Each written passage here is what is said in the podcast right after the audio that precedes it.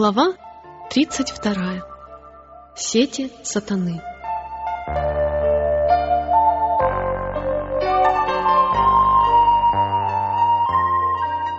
Великая борьба между Христом и сатаной, которая длится вот уже около шести тысяч лет, приближается к концу, и лукавый удесятеряет свои старания, стремясь разрушить план спасения человека и уловить последователей Христа в свои сети. Его цель — держать людей во тьме, не позволяя им раскаяться до тех пор, пока не окончится посредническое служение Христа и уже не будет больше жертвы за грех.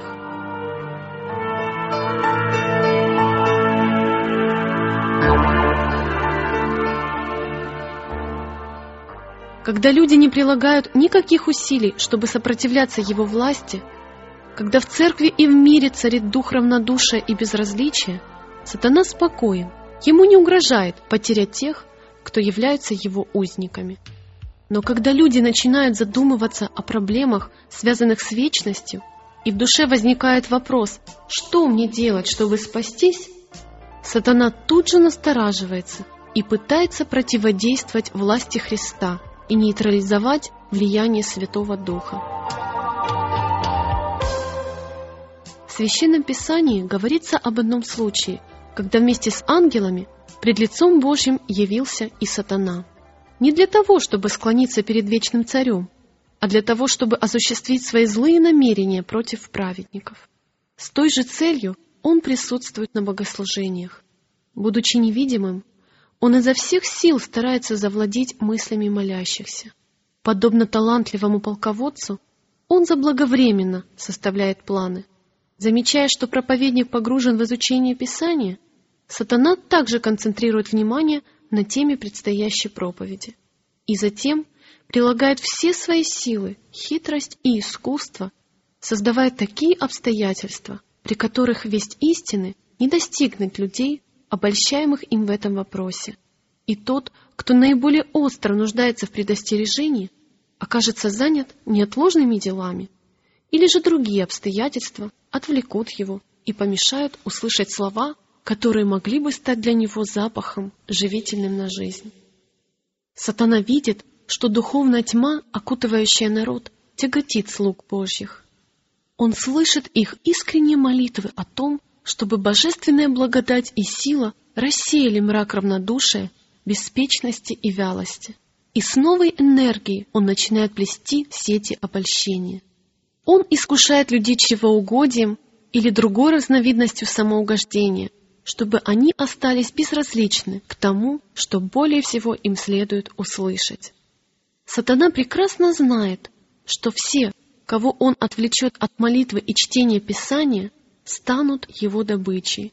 Поэтому всевозможными уловками он старается завладеть умом человека. Всегда встречаются люди, которые, считая себя благочестивыми, тем не менее заняты не познанием истины, а выискиванием недостатков и заблуждений у других. Такие люди являются правой рукой сатаны. Обвинителей братьев довольно много, и особенно активны они, когда Господь вершит свою волю, а истинно верующие стараются ее выполнять. Подручные сатаны извращают поступки тех, кто повинуется истине. Самых искренних, ревностных и самоотверженных слуг Христа они выставляют обманщиками или заблудшими людьми. Они превратно истолковывают мотивы каждого благородного и хорошего поступка, распространяют клеветнические измышления и сеют подозрения в сознании неопытных и неутвержденных в вере. При каждом удобном случае они стараются все чистое и праведное представить скверным и ложным. Но никто не должен оставаться в неведении относительно таких людей. Нетрудно распознать, чьи это дети, за кем они следуют и чью работу выполняют. По плодам их узнаете их. Они уподобляются сатане, коварному убийце, обвинителю братьев. У великого обманщика много подручных, готовых в любое время и любым способом обольщать души, изобретая различного рода ереси, которые соответствовали бы интеллекту тех, кого сатана ищет погубить. Его задача состоит в том, чтобы привести в церковь неискренних, невозрожденных людей, которые станут источником сомнений и неверия и будут мешать тем, кто заинтересован в успехе дела Божьего. Немало людей, не имея настоящей веры в Бога и Его Слово, тем не менее признают некоторые принципы истины и потому, считаясь верующими, получают возможность выдавать свои заблуждения за духовные истины. Особенного успеха сатана достиг, используя лозунг «Неважно, во что люди верят». Лукавый знает, что истина, принятая с любовью, освещает душу, поэтому всегда стремится подменить ее ложными теориями, баснями и лжеевангелием. С самого начала слуги Божьи ведут постоянную борьбу с лжеучителями, которые являются не просто грешниками, но и источником заблуждений, губительных для души. Илия, Иеремия, Павел настойчиво и бесстрашно боролись с теми, кто отвращал людей от Слова Божьего. Такая широта взглядов, при которой становится несущественным, во что, собственно, верит человек, не находила у этих святых защитников истины никакой поддержки. Неопределенные, надуманные толкования Писания, многочисленные противоречащие друг другу теории относительно религиозной веры, которые мы находим в христианском мире, все это результат деятельности великого обманщика, таким путем пытающегося смутить людей и увести их от истины. Разногласия и расколы в современных христианских церквах в значительной степени объясняются широко распространившимся обычаем искажать Писание, чтобы подогнать его под ту или иную излюбленную теорию. Вместо того, чтобы внимательно изучать Слово Божье и со смиренным сердцем стремиться постичь Его волю, многие ищут лишь чего-то необыкновенного и оригинального. Для подтверждения ложных учений и нехристианских обычаев используются отдельные, вырванные из контекста места священного писания. Иногда цитируется лишь половина отдельного стиха в доказательство своей мысли, в то время как остальная часть прямо опровергает сказанное. Со змеиной хитростью люди нагромождают не связанные друг с другом высказывания, толкуя их так, как им нравится. Так, Многие сознательно извращают Слово Божье. Другие, обладая живым воображением, обращаются к образам и символам священного писания, объясняя их так, как подсказывает им фантазия, не считаясь тем, что Библия сама раскрывает себя, и затем выдают собственные вымыслы за библейское учение.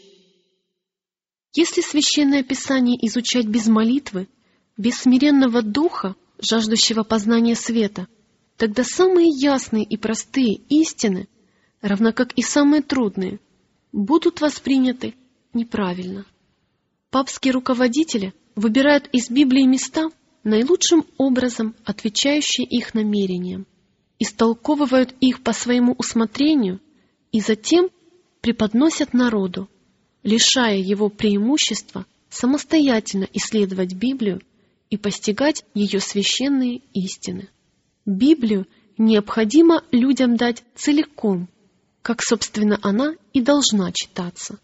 Лучше вообще ничего не знать о Библии, чем получать столь искаженные представления об истинах Писания.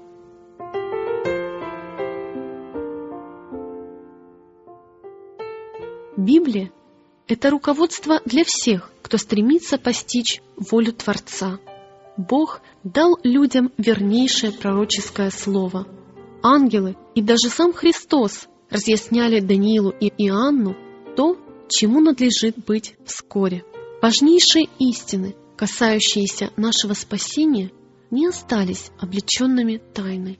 Они были открыты нам таким образом, чтобы не вызвать недоумения и смущения у ищущих истину.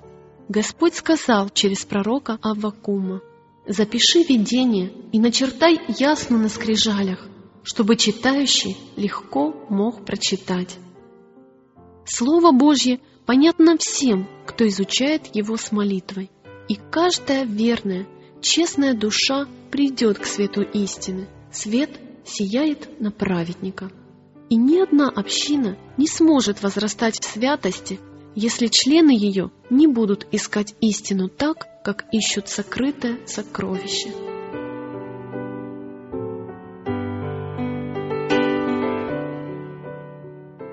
Призыв к широте взглядов многим закрыл глаза на ухищрение великого обманщика, который, не покладая рук, трудится над достижением своей цели. И когда ему удается подменить Библию человеческими измышлениями, закон Божий отвергается, а церкви попадает в узы греха, утверждая, что обрели свободу. Для многих стали проклятием научные открытия. Бог допустил, чтобы потоки света излились над миром посредством открытий в области науки и техники. Но даже величайшие умы, если они не руководствуются Словом Божьим, заходят в тупик, стремясь понять взаимоотношения между наукой и откровением. Человеческие знания относительно материального и духовного мира не полны и несовершенны, поэтому многие не могут согласовать свои научные воззрения с библейским учением. Многие принимают гипотезы и предположения за научные факты и думают, что Слово Божье должно быть проверено этим лжеименным знанием. Они не в силах постичь Творца и Его деяния, не в силах объяснить все это естественными законами, и потому библейская история воспринимается ими как недостоверная. Те, кто сомневается в достоверности свидетельств Ветхого и Нового Завета, зачастую делают еще один шаг и начинают сомневаться в существовании Бога, приписывая безграничную силу природе. И потеряв якорь веры, они разбиваются о скалы безбожия. Таким образом, многие от веры переходят к заблуждениям, становятся пленниками сатаны. Люди хотят быть мудрее своего Творца. Человеческая философия пытается постичь и объяснить тайны, которые и в вечности не будут открыты. Если бы люди стремились познать то, что Господь сам открыл о себе и своих намерениях, то получили бы правильное представление о славе, величии и силе Иеговы. И, осознав собственное ничтожество, довольствовались бы тем, что открыто им и их детям. Самое искусное обольщение сатаны состоит в том, что он побуждает людей строить догадки в тех областях знания, которые Господь и не намеревается нам открывать. По этой-то причине и Люцифер лишился неба, проявив недовольство тем, что Бог не посвятил его во все свои тайны, он совершенно пренебрег тем, что было открыто ему о его работе на доверенном ему высоком посту. Возбудив дух недовольства среди приближенных к нему ангелов, он явился причиной и их падения. В настоящее время он пытается заразить людей тем же духом и заставить и их пренебречь прямыми указаниями Бога. Те, кто не желает принимать ясные и нелицеприятные истины Библии, постоянно изобретают приятные басни, чтобы ими успокаивать свою совесть. И чем меньше духовности, самоотречения и смирения требует то или иное учение, тем более благосклонно оно принимается.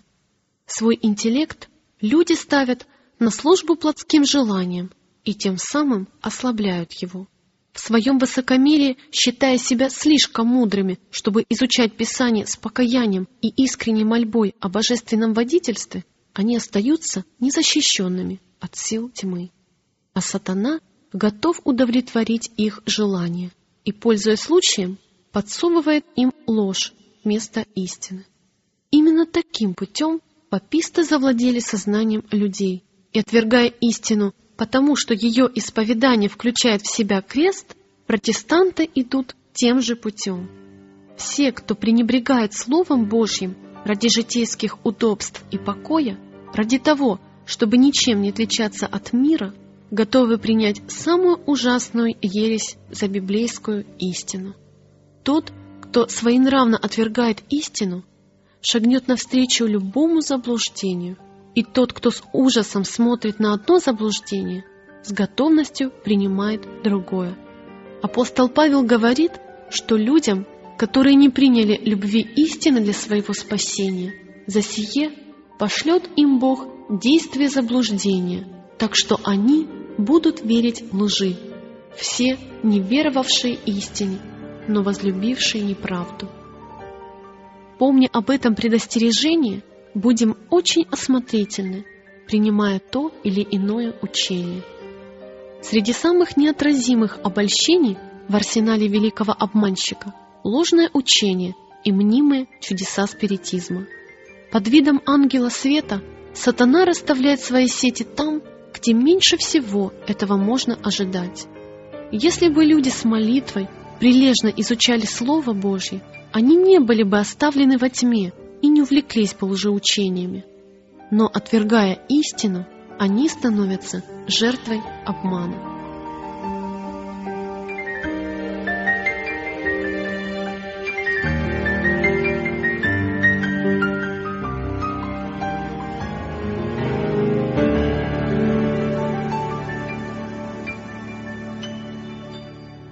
Другое опасное заблуждение заключается в отрицании божественности Христа и его существования до пришествия на землю. Это учение благосклонно принимают и те, кто заявляет о своей вере Слову Божьему, хотя оно прямо противоречит ясным утверждениям нашего Спасителя относительно его взаимоотношений с Отцом, его божественной сущности и предсуществования. Это учение могут принимать лишь те, кто умышленно хочет извратить священное писание. Оно не только принижает представление человека об искупительной жертве, но и подрывает веру в Библию как Божье откровение. И потому это учение особенно опасно и трудно опровержимо. Когда люди отвергают свидетельство Слова Божьего о божественности Христа, разубеждать их бесполезно. Ни одно самое веское доказательство не подействует – Душевный человек не принимает того, что от Духа Божия, потому что он почитает это безумием и не может разуметь, потому что о сем надобно судить духовно. Ни один человек, разделяющий это заблуждение, не может иметь правильного представления о характере и миссии Христа или же о великом Божьем плане искупления человека. Существует и другое коварное, вредное и быстро распространяющееся заблуждение. Многие считают, что сатана на самом деле не существует, а в Писании имя его упоминается лишь для обозначения недобрых мыслей и побуждений людей. Бытует и представление о том, что второе пришествие Христа – это его явление каждому человеку после смерти. Этот обман смущает и отвлекает людей, ожидающих его пришествия на облаках небесных. На протяжении многих веков сатана не раз нашептывал «Вот, он в потаенных комнатах». И многие погибли, соблазнившись этими словами. Мирская мудрость учит, что молитва не является необходимостью. Ученые заявляют, что не может быть никакого реального ответа на вослаемую молитву, что это было бы чудом, нарушением законов, а чудес не бывает. Вселенная, говорят они, управляется определенными законами, и Бог ничего не делает вопреки им. Таким образом, Господа изображают подчиненным Его же собственным законам, как будто действие божественных законов исключает божественную свободу. Подобные учения противоречат свидетельству Библии. Разве Христос и Его апостолы не совершали чудес? И сегодня милосердный Спаситель жив и с готовностью откликается на молитву веры, как и прежде, когда Он жил на земле. Естественное соседствует со сверхъестественным. Давать нам в ответ на искреннюю молитву то, что без нее мы не получили бы, часть замысла Божьего. Сколько лжеучений и надуманных идей господствует сегодня в христианских церквах. Невозможно представить себе все пагубные последствия устранения хотя бы одного из принципов, установленных Словом Божьим. Только немногие из тех, кто осмелился на такой шаг, довольствуется отвержением лишь какой-то одной истины. Большинство отвергают один за другим все принципы истины, пока в конце концов не становятся настоящими безбожниками. Заблуждения популярной теологии многих увели от Библии к скептицизму. Справедливость, милосердие и доброта – это величайшие ценности, и когда человеку внушают, что они попираются в Библии, то он вообще отворачивается от Слова Божьего. Эту цель и преследует сатана. Он ничего так пламенно не желает, как уничтожить в человеке доверие к Богу и Его Слову. Сатана возглавляет огромную армию сомневающихся. Он изо всех сил старается привлечь людей на свою сторону. Неверие входит в моду. Большой класс людей относится с сомнением к Слову Божьему и его автору так как оно порицает и обличает грех. Те, кто не желает повиноваться его требованиям, пытаются подорвать его авторитет. Такие люди читают Библию или же слушают проповедника только для того, чтобы найти ошибки в Писании или же проповеди. Немало людей становятся безбожниками лишь для того, чтобы оправдать свое пренебрежительное отношение к долгу. Других приводят к неверию гордыня и праздность. Слишком любящие легкую жизнь, они не могут сделать что-либо достойное уважения, что требует от них самоотречения и усилий, и, критикуя Библию, стремятся закрепить за собой репутацию мудрецов. Наш ограниченный, непросвещенный божественной мудростью разум не в состоянии постичь многого, поэтому такого рода люди всегда найдут повод для критики а другие считают особой добродетелью стоять на стороне неверия, скептицизма и безбожия. Кажущаяся искренность этих людей скрывает самоуверенность и гордыню. Многие находят особенное удовольствие в том, чтобы выискивать в Священном Писании тексты, которые ставят людей в тупик. Некоторые поначалу занимаются критиканством и придирками просто из любви к спору не понимая, что тем самым запутывается в сети птицелова. Но высказав однажды вслух свое неверие, они затем считают своим долгом придерживаться этой точки зрения. Таким образом, они объединяются с нечестивыми и закрывают перед собой врата рая. Господь в Своем Слове привел достаточно доказательств своей божественной сущности. Великие истины, касающиеся нашего искупления изложены ясно и определенно. С помощью Святого Духа, который обещан всем, кто искренне ищет Его, каждый человек может самостоятельно постичь эти истины. Бог дал людям прочное основание, на котором они могли бы основывать свою веру. Однако ограниченный разум человека не в состоянии вполне понять планы и намерения бесконечного. Исследованием мы никогда не сможем найти Бога. Не стоит и пытаться самонадеянной рукой приподнять завесу, скрывающую Его величие.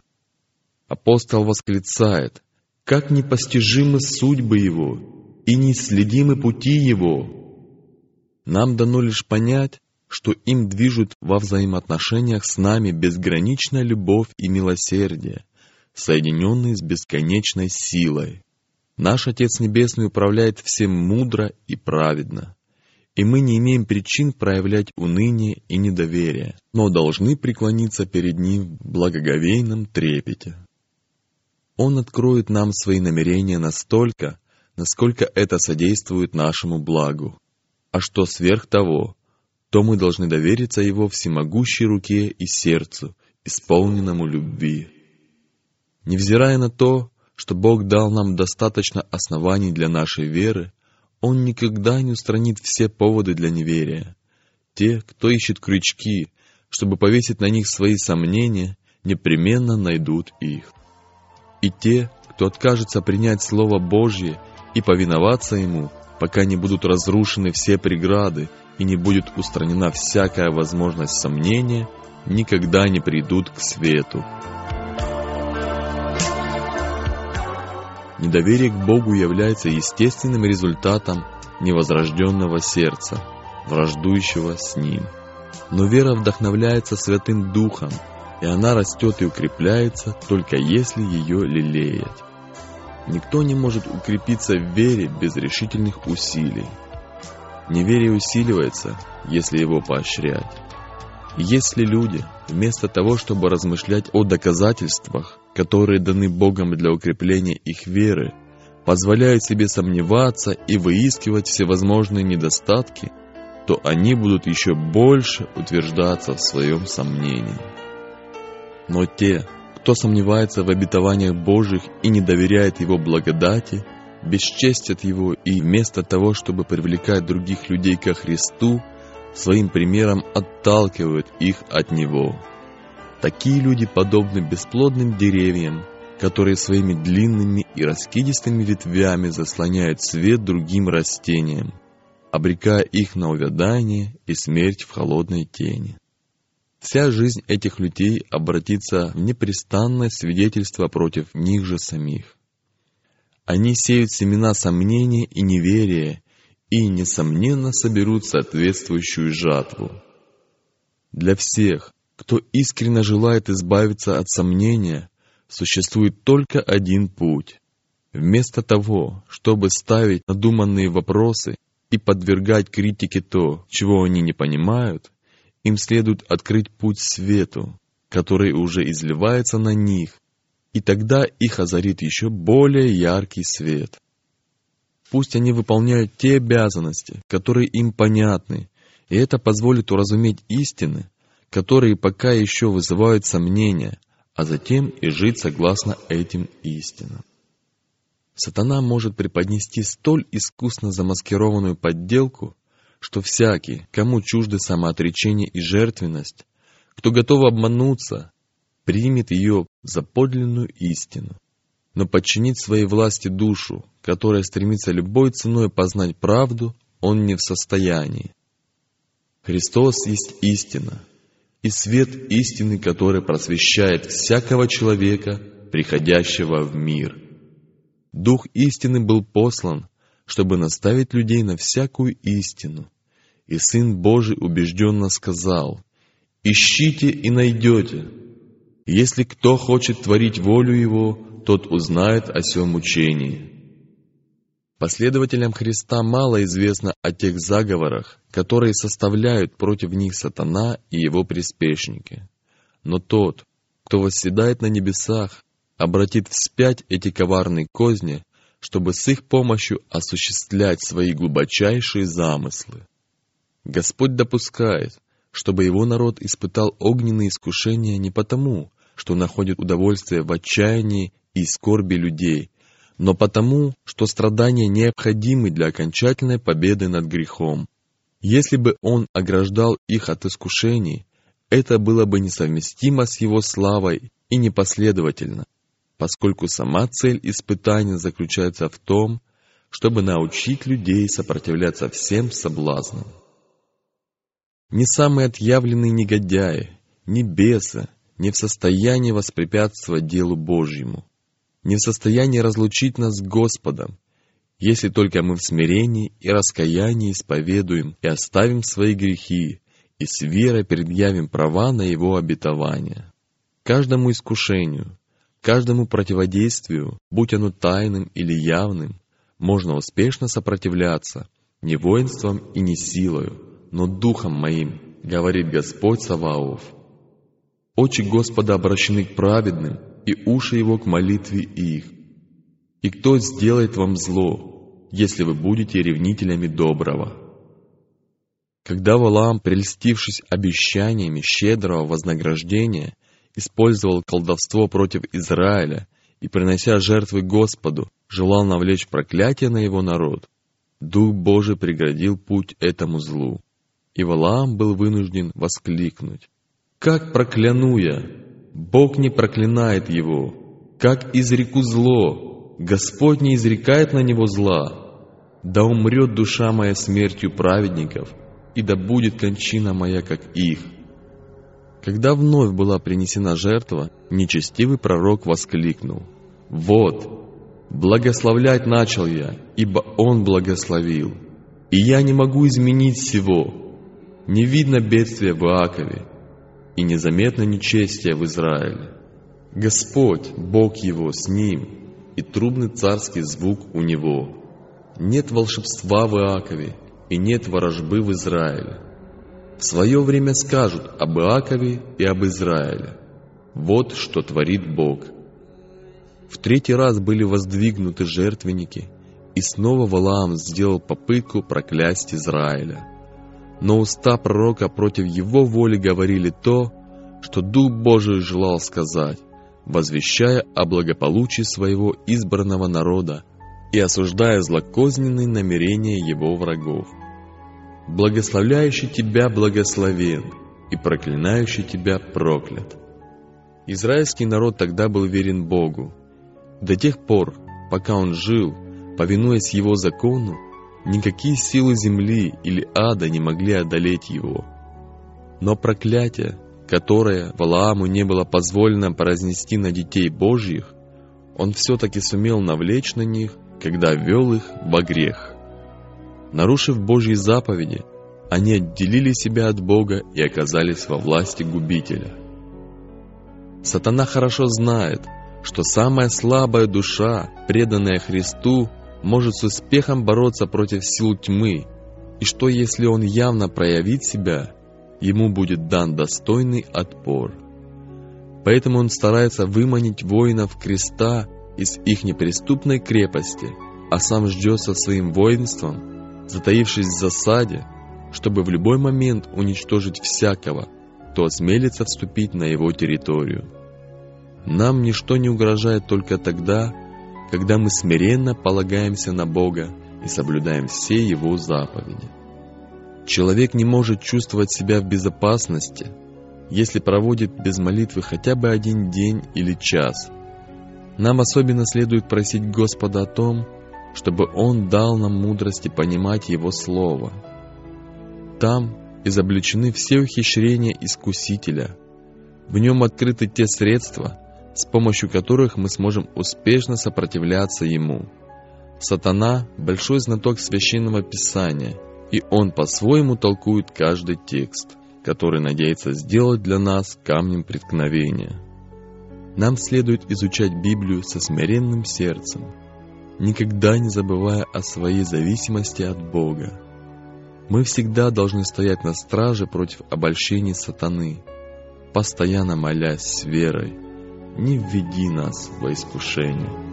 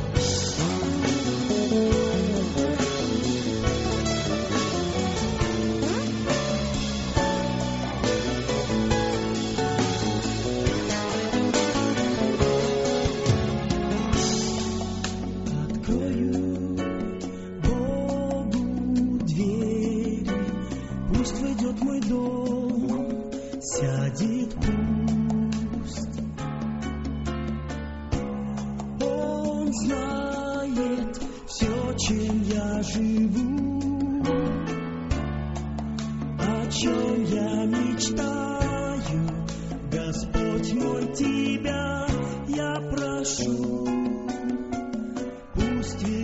твоя любовь.